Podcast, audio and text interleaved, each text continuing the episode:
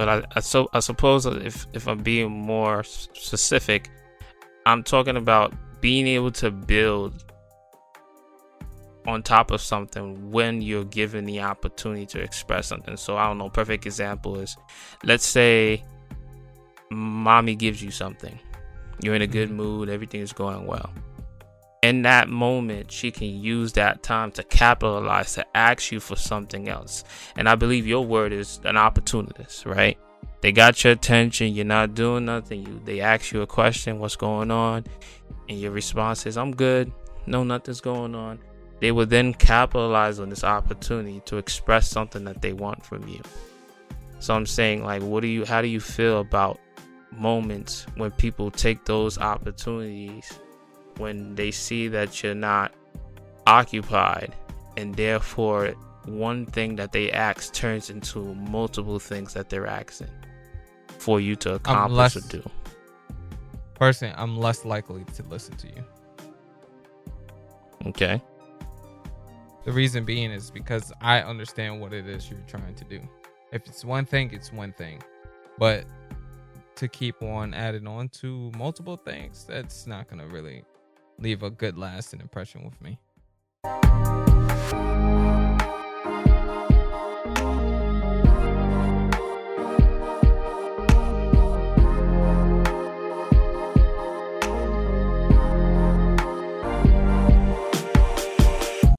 Hello, everyone. This is The Truth of the Matter Is. This is episode number 56. I am your host, Daniel. And of course, I'm here with Jonathan. Speaking on behalf of myself and Jonathan, we want to say that we appreciate you for listening in today. And before we begin, we'd like to give a round of applause to all who decided to tune in.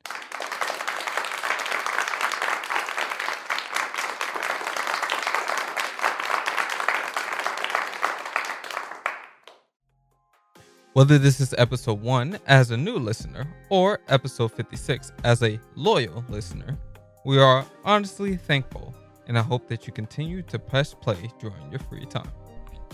Hello and welcome. This is Jonathan speaking. What we hope to continue to do on the Truth of the Matter is podcast is open up eyes and provide a biblical perspective while leaving the opportunity for hearts and minds to change. Obviously, through the inspired Word of God. Now, before we begin, I think it's best that we start off with a prayer, which I and Daniel agree that it's very important because we know that man does not do the saving nor the transformation. And I'll repeat that one more time. The truth of the matter is, we know that man does not do the saving nor the transformation. That is reserved for God and God alone, all by himself. However, we do need to invite the Holy Spirit in to do the work. And if interested, allow us to point you to what we believe is the correct direction. So, we'll start off with praying. Heavenly Father, in the name of Jesus Christ, I ask that you hear my heart on this when I say, I am thankful for you creating me. I am thankful for you loving me unconditionally. I am thankful for your word because with it, I've grown to know you better. I've built a better relationship with you from a personal and educational point of view. With it, I proclaim the gospel to the best of my own ability. With it, I've become much more loving, patient, and kind. From your word, Lord, I've learned so much that I can stand on my own two feet proudly and, of course, with humbleness. I pray that everyone will experience you, however you choose to reveal yourself to them. It won't be my testimony because it's personal, but I pray that everyone gets a chance to know you in whatever way helps them on their journey in this thing called life. As we turn to your word today, Lord, allow us to see what else you can school us on. I'll be first to say there's so much need for growth and understanding. Therefore, lead us all in the right mindset for clarity on what the topic will be for today. And with that being said, please, all in agreement, say Amen. Amen. Yeah, now before we get started into the scripture, Daniel, I want to ask you, you know, I was been how you been, right? How you doing? But there's something that crossed my mind that I want to talk about. So last week was busy for me with this being the end of the work week and you know something I'm just thankful for and I can say is that I started a new job back in December and this coming Thursday will be the time period in which I'm thankful for God who obviously provided me employment and helped me out tremendously. You know, it was during that time God knew I was in need and actually met my needs immediately. So, of course, God deserves all the glory, honor, and praise because there is no one like him, right? And as for what's next, we'll have to see. I know that I must continue to walk in faith, keep my head up while using the newfound wisdom I obtained in this new job that I started in December and it's coming to a close this coming Thursday. Now, lastly, I wanted to mention also, and I've seen this for a while now, and I haven't mentioned it or heard much people speak about it, but I want to see how you feel. So I want to throw this at you. Before, did you know that for quite some time now, the pharmacies such as CVS, Walgreens, Rite Aid, you know, they've been locking everything up, right? Hard pressed to believe it, but they've been creating these scenarios where, in order for you to get the basic necessities like shampoo, soap, you know, detergent, you have to press a button, wait for an employee to come so they can open it up. Same thing, medicines it appears to me that they feel as though, you know, there's been probably a high volume of shoplifters. And as a result, I've noticed this has been transpiring a lot in, you know, some of the communities, our own communities, in fact. And it was interesting that this past week, I went to a Rite Aid in Greenpoint which is a bit of more of a high esteem location, right? A higher place where people are making a bit more money, higher scale living. And I didn't notice that there were locks on the freezers. I didn't notice that there were any places where you needed some assistance. Everything was free range.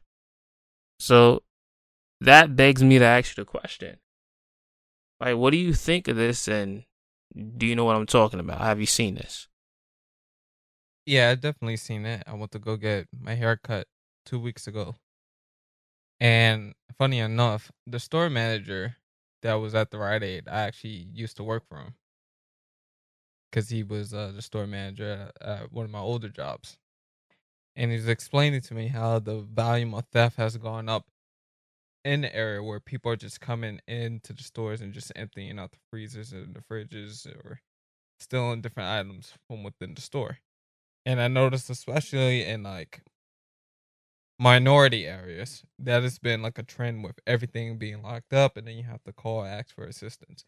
And I think it's funny how instead of hiring somebody who is able to secure the premises and be able to take action you must rather lock everything up and try to hand people things that they want, which you know I find that very funny because it's like instead of just investing into the solution, you rather get locks and everything else under the sun. So it also shows like the state of society in which we are in in the economics, where you know the price of everything is going up.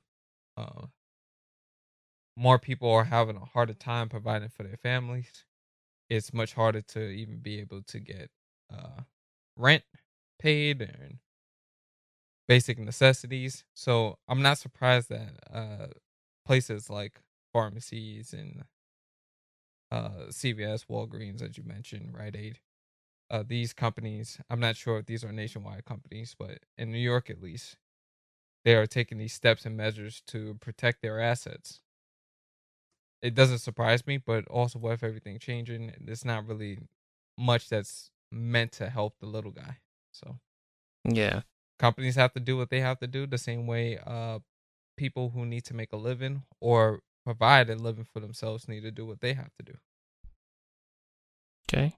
Very true. I I just felt like, you know, it's a it's a slap to the face that we kind of need permission to gain access to things that we want in a store and it's really insulting that that's what they've reserved you know that's what they've decided to do. But i totally understand everything that you're saying and the reasoning behind it. I just haven't seen any articles that's expressing that. Now there was one article back in 2020 where you know they were talking about the need for locking up women's hair products. And they've ever since then they don't seem to be locked up but as you stated so elegantly the freezers and everything are locked up like you can't get the ice cream you can't get anything without getting permission Oh from no, the store. see that's the funny thing. I read it. They even locking that up. really Yeah, literally everything was locked up. There Mhm. wasn't anything that wasn't locked up. Nah, honestly, think about it. Besides the stuff behind the counter, but like I said, it's only gonna get more violent in these type of areas where it's like now you're denying me access to the things that are, are a necessity. So you know, my prediction is you're gonna end up starting get robberies, uh, people breaking into stores after hours. You can only deny people so long when it comes to getting basic necessities, and whether that comes to people needing to flip things or like companies are gonna have to either start charging less for their products or there needs to be some type of change or help towards the the little guy. And hopefully that change does come. But if it doesn't, you know, consequences are consequences and I don't blame anybody who does what is a necessity. So okay that's just my personal. Well, great analysis and some feedback because I've only looked at it in a negative way, still appreciating and understanding the values of what belongs to the store. It just we're looking at it from a psychological perspective as a shopper who doesn't have to go in and steal and how it looks on us that live in the community. Like it's it's very sad. But sometimes you have to do what you have to do to protect what belongs to you and to make a profit. So it is what it is. And like you said, yes, the pandemic is not yet over yet. There's still so much things going on. We're living in an era now where the culture and what's happening in the culture is expanding, right? The Roe versus Wade case occurred and there's so much things and adjustments are being made. People are going to be migrating from one location to the next. Governments are going to be challenged. It's going to be so much going on state to state with the newfound law where people are going to be going to places where they can get stuff accomplished. So be excited and interested to see what's going on. But God's still on the throne. He can still bless you in spite of what's happening around you.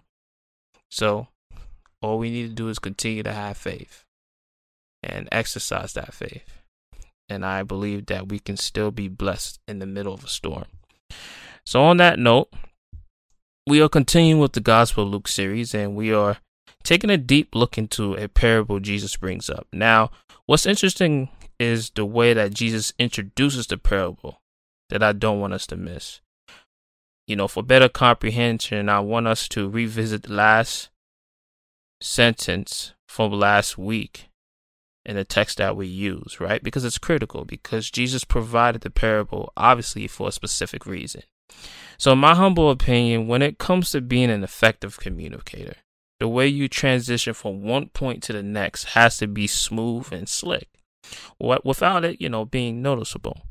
So when I look at when I looked at a few translations in my study, I saw that the Message Bible, along with the NLT, provided a beautiful, seamless transition so you can see what Jesus' process was or frame of mind was.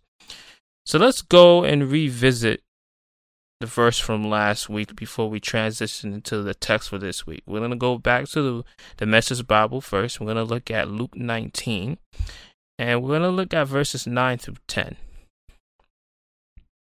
Jesus said, Today is salvation's day in this home. Here he is, Zacharias, son of Abraham. For the Son of Man came to find and restore the lost.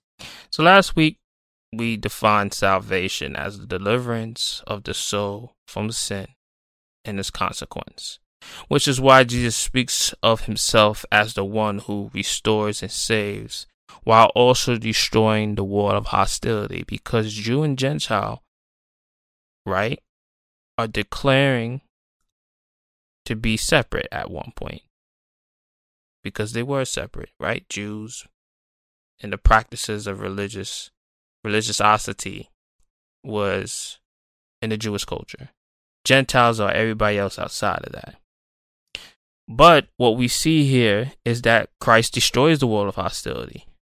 So we are no longer operating under religious rule, but we are operating within the new covenant, which allows us all to have faith and if we all have faith, we are children of Abraham, who Abraham was the first to exercise faith.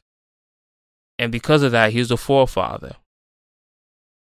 And that's why we are all being saved and entitled to the promise of being the heir apparents, which allows us all to be seen in God's sight as one nation.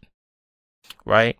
Now let's go to the first verse of today's passage, and I want us to highlight the transition in both the Message and the NLT Bible. Let's start off first with the Message Bible, and we're going to look at verse 11. Daniel. While he had their attention, and because they were getting close to Jerusalem by this time, and expectations was building that God's kingdom would appear any minute, he told this story. So, Message Bible expresses that Jesus knew that their attention was totally on him and with that, Jesus took advantage and obviously shared the parable with them, which was very critical and masterful. Let's talk a little bit about what we can learn from this tactic, right? The power of having someone's attention in a given moment could be a huge difference between getting your message across or accomplish something the way you want it to happen, right? When you don't have someone's undivided attention, the message or the task in the hopes of it being fulfilled perfectly, right, can be at some extent a fantasy. Any comments, Daniel? Thoughts about getting someone's attention and being able to accomplish what you need versus not having a person's attention and seeing the outcome play out in a way where it appears that they missed something or they didn't do it to the full extent of their ability? I think I just want to add to something that might be missing here is it's not so much just about how he's conveying the message, but it's also shows how Jesus was as a person, his aura, his character, how he carried himself was one of the things, and the way he lived his life was one of the things that even allowed him to gain attention from people. So it wasn't that what he always says is impressive. It is, but it's also that he in himself is impressive. Okay. But I, I so I suppose if if I'm being more specific, I'm talking about being able to build on top of something when you're given the opportunity to express something. So I don't know. Perfect example is, let's say, mommy gives you something. You're in a good mm-hmm. mood. Everything is going well in that moment, she can use that time to capitalize to ask you for something else. And I believe your word is an opportunist, right? They got your attention, you're not doing nothing. You they ask you a question, what's going on? And your response is, I'm good. No, nothing's going on. They will then capitalize on this opportunity to express something that they want from you. So I'm saying, like, what do you how do you feel about moments when people take those opportunities when they see that you're not occupied and therefore one thing that they ask turns into multiple things that they're asking for you to accomplish or do. personally, I'm less likely to listen to you. Okay. The reason being is because I understand what it is you're trying to do. If it's one thing, it's one thing. But to keep on adding on to multiple things, that's not going to really leave a good lasting impression with me. Mm. That's just me personally. Okay. But like I said, uh, I was only trying to add to uh, what was initially said. Okay. So yeah, I'm just pointing to the fact that Jesus, knowing that he had their attention, used this as an opportunity for him to have a teacher moment with them, along with the fact that they were so attentive. Now, I want to look at this in the NLT, and again, verse 11, and how it's expressed there in that translation. The crowd was listening to everything Jesus said, and because he was near in Jerusalem, he told them a story to correct the impression that the kingdom of God will begin right away. Just like what we see in the Message Bible, the people are attentive to every word coming from the mouth of Christ.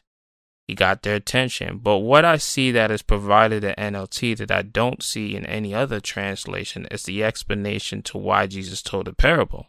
The key word that gets vocalized is impression right? The scripture says that he told them a story to correct their impression that the kingdom of God would begin would begin right away. So let's look up the term impression. What does it say, Daniel? Impression, an idea, feeling, or opinion about something or someone, especially one formed without conscious thought on the basis of little evidence. So I find that to be beautiful. And this provides the reason why Jesus told a parable in the first place. He told it so he could correct the assumptions that people had about the kingdom and its time of arrival. This is also the reason why reading other translations is important and why reading before and after sentences helps with the context. Now, I want us to put our focus back on the Message Bible. And I want us to understand the parable first. Then I want to show you a few things in the Amplified Bible. Okay. So, Daniel, could you read the parable in Luke 19, verses 12 through 27 in the Message Bible? There was once a man descended from a royal house who needed to make a long trip back to headquarters to get authorization for his rule and then return. But first, he called 10 servants together gave them each a sum of money, and instructed them Operate with this until I return. But the citizens there hated him. So they sent a commission with a signed petition to oppose his rule. We don't want this man to rule us. When he came back bringing the authorization of his rule, he called those ten servants to whom he had given the money to find out how they had done. The first said, Master, I doubled your money. He said, Good servant, great work, because you've been trustworthy in this small job. I'm making you governor of 10 towns. The second said, Master, I made a 50% profit on your money. He said, I'm putting you in charge of five towns. The next servant said, Master, here's your money safe and sound. I kept it hidden in the cellar. To tell you the truth, I was a little afraid. I know you have high, high standards and hate sloppiness, and don't suffer fools gladly. He said, You're right that I don't suffer fools gladly. And you acted the fool. Why didn't you at least invest the money in security so I would have gotten a little interest on it? Then he said to those standing there, Take the money from him and give it to the servant who doubled my stake. And they said, But master, he has already doubled. He said, That's what I mean. Risk your life and get more than you ever dreamed of. Play it safe and end up holding the bag. As for these enemies of mine who petitioned against my rule, clear them out of here. I don't want to see their faces around here again. Yeah, so the reason why I suggested that we read the Message Bible first was to understand the story in the simplest way, right? If there's anything we must get that's understanding before we can start to search for the text from a much more deeper depth of knowledge, right? This is why, you know, when it comes to studying God's word, it's all about the time that you put in and the process that comes out of it, right? God will continue to reveal more and more to you as long as you continue to have that desire to study yourself approved. This is also why I say that you don't always have to stick with the King James Version. When you read a version that you can understand, I would say you stick with that verse, that version. That's why I started with the NIV. That was my first version. And then I've grown to learn and appreciate what was written in the other translations. So let's sum up what was said in the Message Bible. We know that there was a descendant from a royal family who gave money to 10 servants from the city who he planned to rule over. He told them to go and operate with it. Now, the term to operate in this context is to bring about a desired or appropriate effect by having a certain influence. Interesting, right? Which means there's an expectation on how things should go with the use of wisdom and the money that was given. What we see next is a rebellious attitude by the citizens that didn't want this royal descendant ruler who was ruling over them. So they made arrangements to challenge that. The question that I had is that there were 10 servants who were given money to operate. Why do we hear about three of them? Does that mean that the seven were that were among them, the religious, I would say the rebellious crowd as a result? Did they take the money and act selfishly with it? The story doesn't specify what the other seven did with the money. We only hear about three. Again, we only hear about three. We can only surmise potentially that the seven who didn't agree were rebellious and did what they want with it. What we do learn, however, is one servant produced equal amount of what was given, so he was rewarded with 10 cities.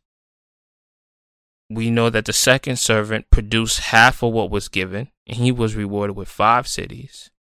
And one did absolutely nothing but hold on to it while also making unwanted comments by being critical of the royal descendant ruler. Right? Doesn't mention, again, the remaining seven. The message Bible concludes that the royal descendant tells the rest who rebelled against him to leave his presence. Now, that was the simple way of telling the story. What we can learn out of the message Bible is what is said in verse 26. And what does it say, Daniel? Risk your life and get more than you ever dreamed of. Play it safe and end up holding the bag. So that's an interesting takeaway from the Message Bible. Now, here are my thoughts to the Message Bible explanation, right? And I'm going to use wisdom to interpret this. Life is full of opportunities, good and bad. It's up to the individual to discern that Life is all about risks you take versus the ones you stay neutral on.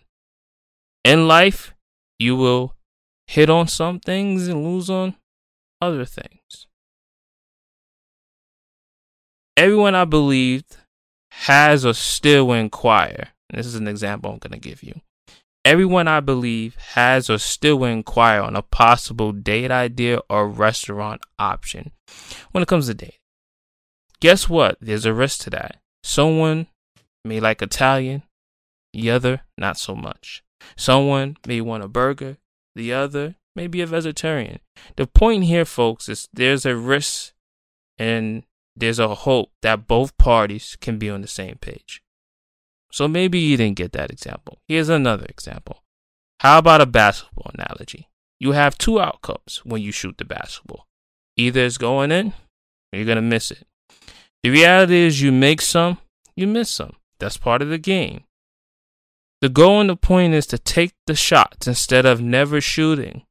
Therefore, what happens if you don't never shoot? You won't know the outcome. The idea is you can't be afraid to fail because failure is a part of life. What do you think, Daniel? You don't mind, I want to just add a little point since we're talking about sports here. I believe it was Michael Jordan who said that he missed more than 9,000 shots in his career. The man lost 300 games 26 times. and he's been entrusted to take that game winning shot. Uh, I think that was 26 times, and he missed. And it's because he failed over and over again in his life. That is the main reason he succeeded. Okay, that's a great point. Same thing Daniel. with you know Kobe Bryant. He always says there is no such thing as failure. What does that even mean? Mm. It just means there was an interview that he did with a, a talk show host, and she said, "So you mean to tell me that if you didn't get any of the championships or teammates, would it mean anything to you?" And Kobe's response was, "I just learned many ways to not have a failing team." So she was like, "So I'm gonna tell my boss next time that the ratings and stuff is low for the talk show that you know I've learned." And he's like, "You're you're absolutely right. You learned how to make a show that doesn't suck." Hmm. So if you take the time to learn from each mistake or each failure, it's not really a loss. It's just a learning experience. Yeah, I agree. It's an adjustment. That's a great job there. I like the quote that you use as well. So let's look at the same text, but the amplified version. So this is again Luke 19, and we're gonna look at verses 12 through 27. While they were listening to these things, Jesus went on to tell a parable. Because he was near Jerusalem, and they assumed that the kingdom of God was going to appear immediately as soon as he reached the city. So he said, A nobleman went to a distant country to attain for himself a kingdom, and then to return. So he called ten of his servants and gave them ten minas, one apiece, each equal to about a hundred days' wage, and said to them, Do business with this until I return. But his citizens, the residents of his new kingdom, hated him and sent a delegation after him, saying, We do not want this man to be a king over us. When he returned, after receiving the kingdom, he ordered that these servants to whom he had given the money be called to him, that he might find out what business they had done. The first one came before him and said, Lord, your money has made ten more. Lord, your meal has made ten more minas. And he said to him, Well done, good servant, because you prove yourself faithful and trustworthy in very little things. You shall now have authority over ten cities in my kingdom. The second one, the second one came and said, Lord, your mina has made five minas. And he says to him also, You shall take charge over five cities. And then another came and said, Lord, here's your mina, which I have kept laid up in a handkerchief for safekeeping. I was always afraid of you, because you are a stern man. You pick up what you did not lay down, and you reap what you did not sow. He said to the servant, I will judge and condemn you by your own words, you worthless servant. Did you really know that I was a stern man, picking up what I did not lay down and reaping what I did not sow? Then why did you not, at the very least, put my money in a bank? Then on my return, I will have collected it with interest. Then he said to the bystanders, Take the mina away from him and give it to the one who has the ten minas. And they said to him, Lord, he has ten minas already. Jesus explained, I tell you that to everyone who has, because he values his gifts from God and has used them wisely, more will be given. But from the one who does not have, because he disregarded his gifts from God, even what he has will be taken away. The king ended by saying, But as for these enemies of mine who did not want me to be king over them, bring them here and killed them in my presence. Different breakdown, right? Wouldn't you agree, Dave? Absolutely. so when we look at the amplified version, instead of the descendant from a, a royal home, we see a nobleman. Now, a nobleman is a man of noble rank, title, or status, which is similar to a descendant of a royal home. When we go to verse 13, however, this is where we see a distinct message. In the Message Bible, the servants are told to operate, which I already expressed is to bring about a desire or appropriate effect by having a certain influence. Keyword there is influence, very important. When we look at the Amplified Version in verse 13, the servants are told to do business. So let's take a pause here and reflect on what is required to do good business. I suppose you need a product, right? You need good service. You need decent relationships. You need a communicator. And how about a plan of action? That's important. And finally, you need money. Now, based on the scripture, in both translations, the servants were provided with enough wages to make things happen. As a reminder, what does it say, Daniel, in verse 13 in the Amplified? He called ten of his servants and gave them ten mina, one apiece, each equal to about a hundred days' wages. So they had at least a hundred days' wages to make something happen. So let's go back to some of the suggestions I came up with off the top of my head, right? I came up with five requirements to do business, right? And make things happen. So I say you need a product. Now, when it comes to the product, don't you need someone intelligent enough to create the idea? That requires someone who is knowledgeable while also gifted and has an eye for creativity. I also said you need good service. Well, that takes devoted individuals to work hard and it takes people to believe in your messaging and vision while requiring while that requires servicing? That's a gift. Everyone doesn't have the patience to deal and work with others right? You need decent relationships. Well that's not easy right? You got to get people who you trust, or you got to get people who they trust. That takes skill, followed by good character and honesty, and an impeccable image. You need a communicator. Well, that requires having the ability to articulate your words in a way that must be received respectfully and effectively. And as I said, how about a plan of action? That takes someone who has the manage skills, right? Has the patience to create structured scheduling to fit people's lives while also being creative enough to map out the vision on a paper, providing a prototype of that said vision. So it's safe to say that you need people who are gifted, skilled, talented, and people around you to make that vision come true. So you honestly can't do it alone. You need a team of gifted, skilled, talented individuals who are all for your cause. So before Jesus left, and I'm going to take this in a different direction. So what we see here, right, is that the nobleman provided the service with money and then allow them to go about how they would do business. He gave them the option.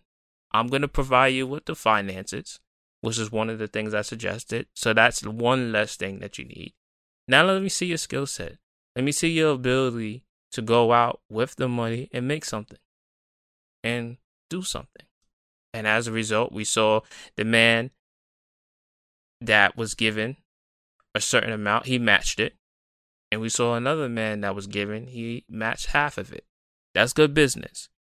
Now, what I want to provide here is a biblical example of what God has done, right? With the same concept. So, before Jesus left to go back to heaven, what did he do to help the church? Well, let's go to the scripture Ephesians 4, verse 7 through 16. And we're going to read this in the Amplified version. Daniel? Yet grace, God's undeserved favor, was given to each one of us, not indiscriminately, but in different ways, in proportion to the measure of Christ's rich and abundant gift. Therefore, it says, When he ascended on high, he led captivity captive, and he bestowed gifts on men. Now, this expression, he ascended, what does it mean except that he also had previously descended from the heights of heaven into the lower parts of the earth? He who descended in the very same as he who also has ascended high above all the heavens, that his presence might fill all things, that is, the whole universe. And his gifts to the church were varied, and he himself appointed some as apostles, special messengers, representatives, some as prophets, who speak a new message from God to the people, some as evangelists, who spread the good news of salvation, and some as pastors and teachers, to shepherd and guide and instruct. And he did this to fully equip and perfect the saints, God's people, for works of service, to build up the body of Christ, the church, until we all reach oneness in the faith and in the knowledge of the Son of God, growing spiritually to become a mature believer, reaching to the measure of the fullness of Christ, manifesting his spiritual completeness and exercising our spiritual gifts in unity, so that we are no longer children, spiritually immature, tossed back and forth like ships on a stormy sea, and carried about by every wind of shifting doctrine, by the cunning and trickery of unscrupulous men, by the deceitful scheming of people ready to do anything for personal profit but speaking the truth in love in all things, both our speech and our lives expressing His truth.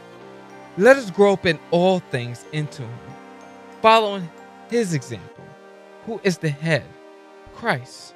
From Him, the whole body, the church, and all its various parts, joined, knitted firmly together by every joint supplies when each part is working properly, causes the body to grow and mature, building itself up in unselfish love. Great job, Daniel. So, the point of this passage was for us to see that God had a plan for us in order that we may flourish and fulfill his goal as great representatives of him. Just like the servants, God's people were equipped to go and do business for the kingdom. There are churches all around the world with great structure to do business for the Lord, and that's with the gifts that God provided them. Another text that I want us to look at is in 1 Corinthians chapter 12, verse 7 through 11, which builds up more on this idea of what God left so that we could be equipped to do business and help save souls for the kingdom. Daniel? The manifestation of the Spirit is given to each one for the profit of all. For to one is given the word of wisdom through the Spirit, to another the word of knowledge through the same Spirit, to another faith by the same Spirit, to another gift of healings by the same Spirit, to another the workings of miracles, to another prophecy, to another discerning of spirits to another different kind of tongues, to another the interpretation of tongues. But one and the same Spirit works all these things, distributing to each one individually as he wills. Great job, Daniel. Great job, Daniel. All done by the Holy Spirit in the heart of the believer, right? The truth of the matter is, we all have gifts, skills, talents, and abilities, right?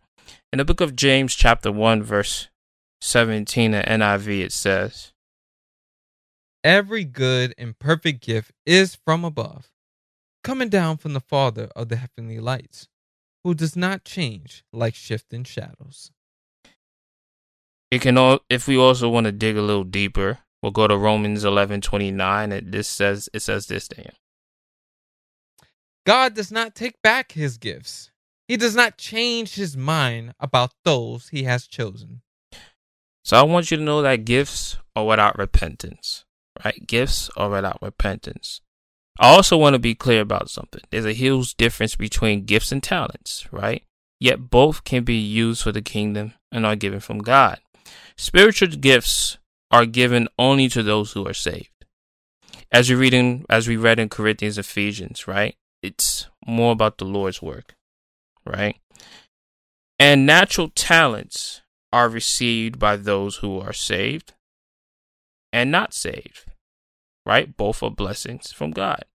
Gifts come from the Spirit to elevate the church, as we mentioned in Ephesians and Corinthians. Talents are expressions that can be used to glorify and acknowledge God for what He has given you, right? So keep in mind what you choose to do with that talent as a representative of Christ, right? The eyes and feet of Christ, because that's what you are when you're saved and you're a believer, you represent Christ. Do you not know that you can reach those who are fans of you and yet aren't saved? Do you not realize that you are a model for Christ and operating with Christ like behavior is so important? Let's also be clear that yes, talent can be inherited, right? Can be inherited. Great examples of that is Steph Curry and Dell Curry, both basketball players, like father, like son. Archie Manning, he has two sons, Eli and Peyton, and now they have another brother, I believe. It's Arch Manning, and from what I've heard, he actually committed to Texas when you think about it, right? Yes, talent can be developed with continuous practice, right? There's no harm in that because, from what I've heard, in order to truly master something, you have to put in over 10,000 hours, right? Another thing I want to make mention of when we look back at the parable is that there are people out there who, whether they're saved or not saved, have the ability to change lives. A few that come to mind that through their profession they invested, right? The whole concept of this parable is to understand the value of investment. And I look at Kevin Hart, right? Started off as a comedian and he's grown other ventures, right? He's he has a movie venture. He's invested in anime. He's invested into other people who are comics and giving them an opportunity for TV shows. I think of Steve Harvey. He's another one. He's another comic. He's invested in so much. He's made so much money. He's provided so many other people with opportunities. He took what he had, invested in. I think of Brandon Marshall. That's another one. He was a football player. He invested in a podcast called I Am Athlete. Now he has a facility where he works on people's mental health while also giving athletes a platform to express themselves in a podcast about some of the things that we don't know behind the scenes. These are individuals that start off one way, made a living in their profession, took the money that they have invested, and we see it all around our communities, right? There are black and white individuals that had an idea for a restaurant or an idea. Uber is another one, right? They took it, they created an app, they invested in it, and out of that, it blew up. Again, in life, it's a hit or miss opportunity. But I want people to understand the value of investing in yourself and an idea in something. Me and Daniel also, we invested in this idea for this podcast. We wanted to be a help to people all around the world who would listen and find other ways of studying the Bible, make it interesting and applying it. I want people to see that the concept of your gifts, talents, and abilities can be operated and be put to good use for a purpose.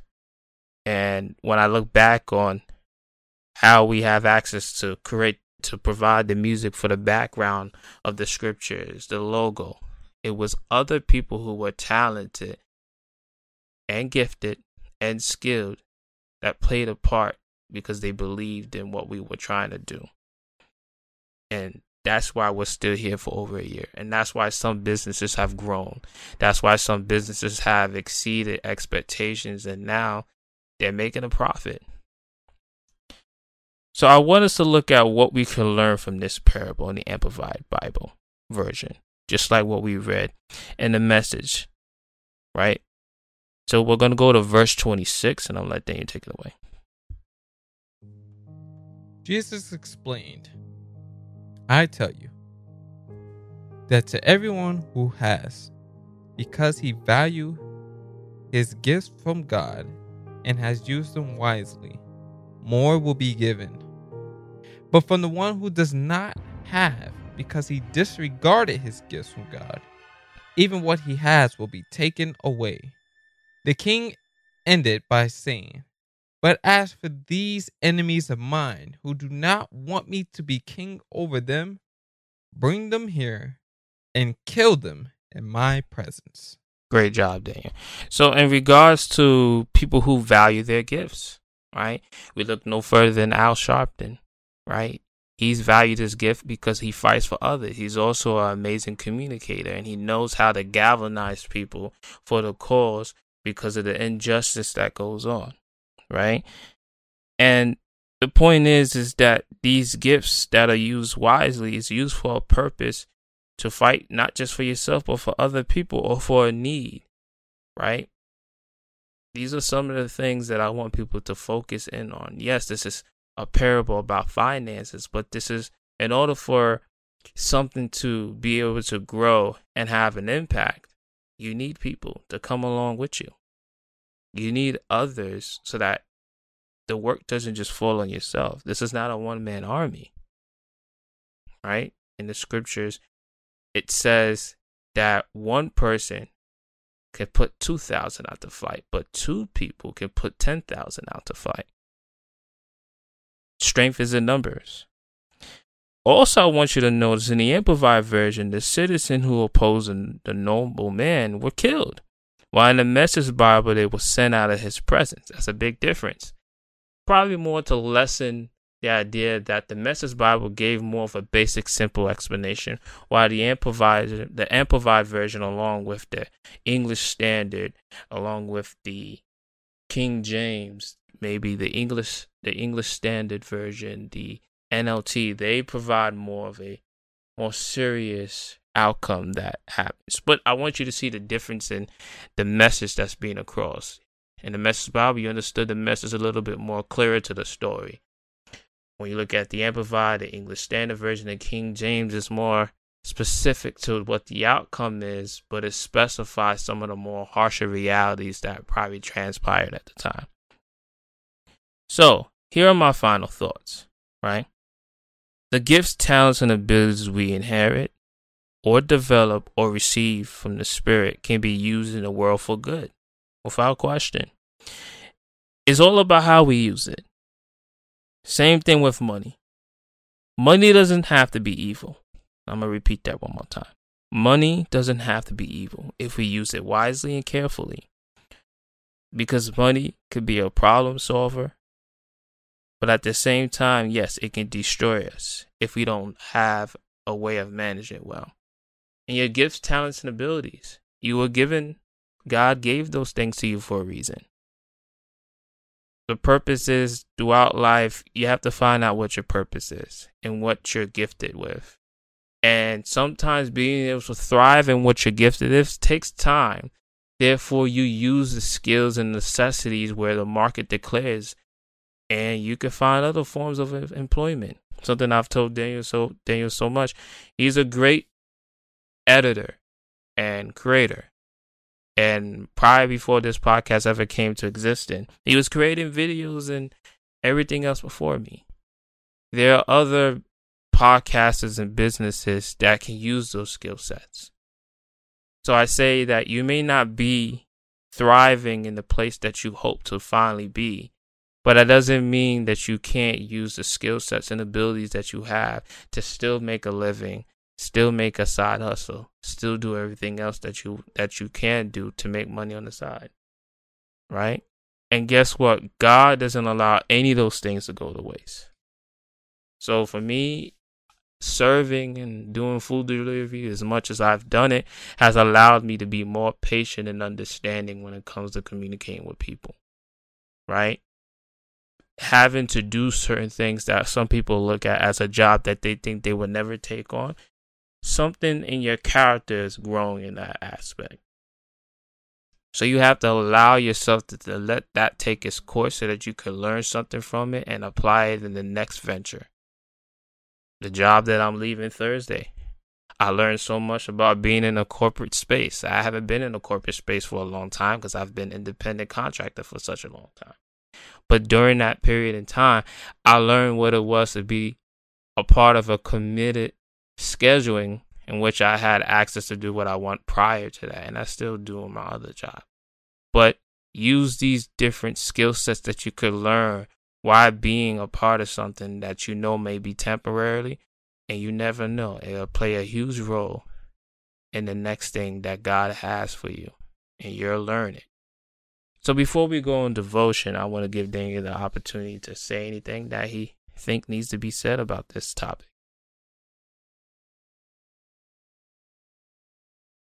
I really don't have too much to add. I think you covered everything. Um, I just want to say, let's make sure that we also take those gifts and do something with it for other people as well. And I think that's the best way to lead into devotion today. That in Peter chapter 4, verse 10, each of you should use whatever gifts you have received to serve others as faithful stewards of God's grace in its various forms. It's not enough to just have a talent. It's about using that talent and those gifts and abilities that you inherit in order to do good in the lives of others. We can take social media as an example. Most people's online posts is to prove the things that they are best at and what is happening to them. And it contains information that draws attention to their greatest qualities or achievements. There's nothing wrong with celebrating good things that are happening in our lives. But our celebrations of self, especially social media, filters no bad days and never depicts the flaws and casualties and things, the, the frustrations, the, the wrongdoings. You normally take selfies and post them to show the places you've been and the people you met. But what if you were to focus on pointing out the good things happening in the lives of others? The opportunities to use social media for encouragement are greater than you often realize. And God always plans for you to invest in others beyond yourself. Don't forget to invest in other people and to reach out to your family, friends, and others whose lives may never fit into a standard shiny social media profile. Be a faithful steward of your gifts. So we say this really small prayer, and I think it could be summed up in one sentence God, break me free from the me first tendencies of modern society, so that I may seek ways to encourage and inspire others with my gifts, talents, and abilities. Allow the skill that I have to work for the kingdom and to work to those who are trying to enter the kingdom. Allow me to be a impact in all who meet me and that I can be an, ex- an effective giver